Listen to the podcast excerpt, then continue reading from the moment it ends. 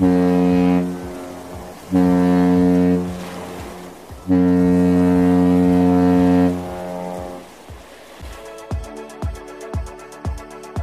Bentornati croceristi aspiranti tali in questo nuovo appuntamento settimanale con Buona Crociera, il podcast ideato da buonacrociera.it in collaborazione con Diario di Bordo Cruise Blog, dedicato a tutti gli appassionati di viaggi in crociera e curiosi che hanno da sempre avuto la tentazione di mettere piede a bordo, ma non hanno mai fatto anche a causa dei falsi miti che da sempre circolano in merito all'argomento e che andremo man mano a sfantare nel corso delle puntate e preparatevi perché oggi è proprio una di quelle. Io sono Salvo di Diario di Bordo Cruise Blog.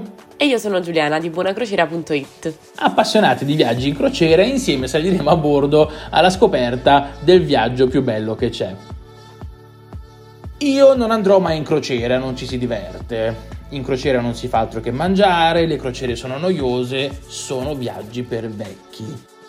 Questi sono, sono, alcuni dei falsi miti che da sempre aleggiano eh, attorno al mondo delle crociere. Mi piacerebbe tanto scoprire o conoscere colui o colei che per prima ha pensato che le crociere siano così, viaggi per vecchi, che siano noiosi, che siano luoghi di perdizione gastronomica. Che poi, diciamoci la verità, si mangia, si mangia anche bene. Eh, c'è anche da dire che fin dalla notte dei tempi a bordo delle navi da crociera c'è sempre stato un ponte esterno dove poter fare un minimo di attività fisica, una piccola passeggiata, diciamo, per smaltire i sensi di colpa maturati tra una portata e l'altra.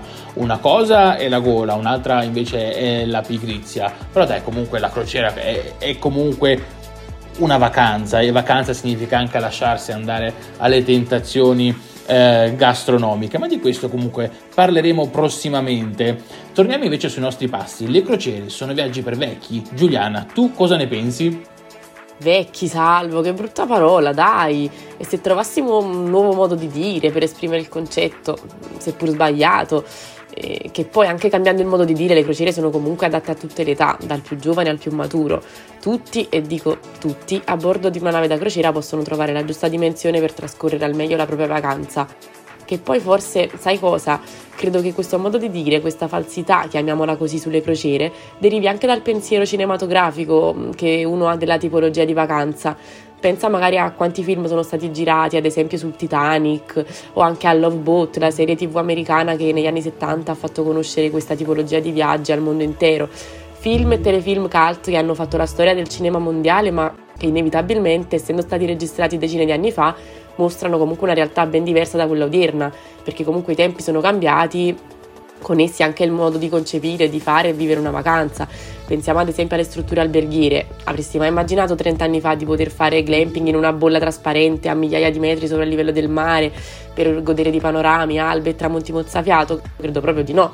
Oggi invece è possibile e come questa tante altre tipologie di esperienze. Questo per dire cosa? I tempi e le necessità delle persone cambiano e negli anni anche le navi da crociera si sono evolute e adattate per offrire esperienze personalizzate per ogni tipologia di ospite. Esattamente Giuliana, hai detto benissimo. Prendiamo in esempio alcune de- delle attività disponibili a bordo del vasto ventaglio di navi da crociera attualmente eh, in navigazione. Alcune di queste offrono ancora attività senza tempo, come ad esempio il paddle tennis, eh, il campo da bocce o quello per lo shuffleboard, ma giustamente anche perché c'è un target di riferimento che cerca questo, cerca esperienze un po' più eh, rilassanti, un po' più tranquille.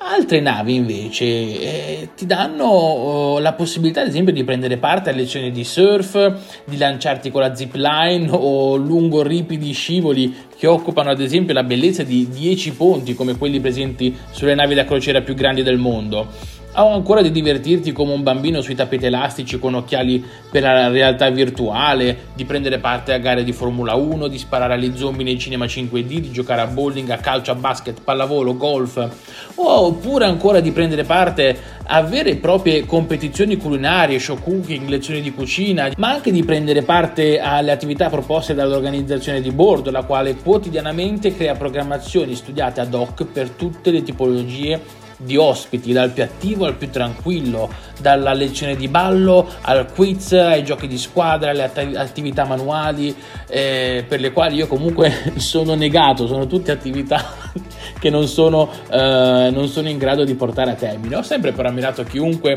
ci si dedicasse anima e corpo, ma ammetto di non aver mai preso parte a nessuna di queste classi, diciamo artistiche, chiamiamole così. Non sono portato. Beh, salvo, tu sai che io invece adoro ballare e dedicarmi a tutte queste attività, quindi mi sa che la prossima volta ci tocca partecipare insieme. Volentieri, ci sto. Sa che non sia la volta buona che imparo qualche, qualche passo di danza. Comunque, Salvo, c'è anche da dire che le attività per tutte le età non si limitano unicamente alle esperienze di bordo, perché comunque anche le escursioni a terra sono studiate per offrire esperienze differenti in base alle esigenze dei singoli croceristi. Solitamente chi fa scalo in un determinato porto per la prima volta, ad esempio, tende a scegliere escursioni o tour che includono i principali punti di interesse della città. Chi invece nello stesso posto magari ha già fatto scalo più volte, tende a prediligere esperienze più ricercate, più avventurose, particolari. Per quante volte quindi ci si possa imbattere nello stesso porto di scalo, c'è sempre qualcosa di nuovo da vedere e da scoprire. Vero Giuliana, questa cosa è verissima.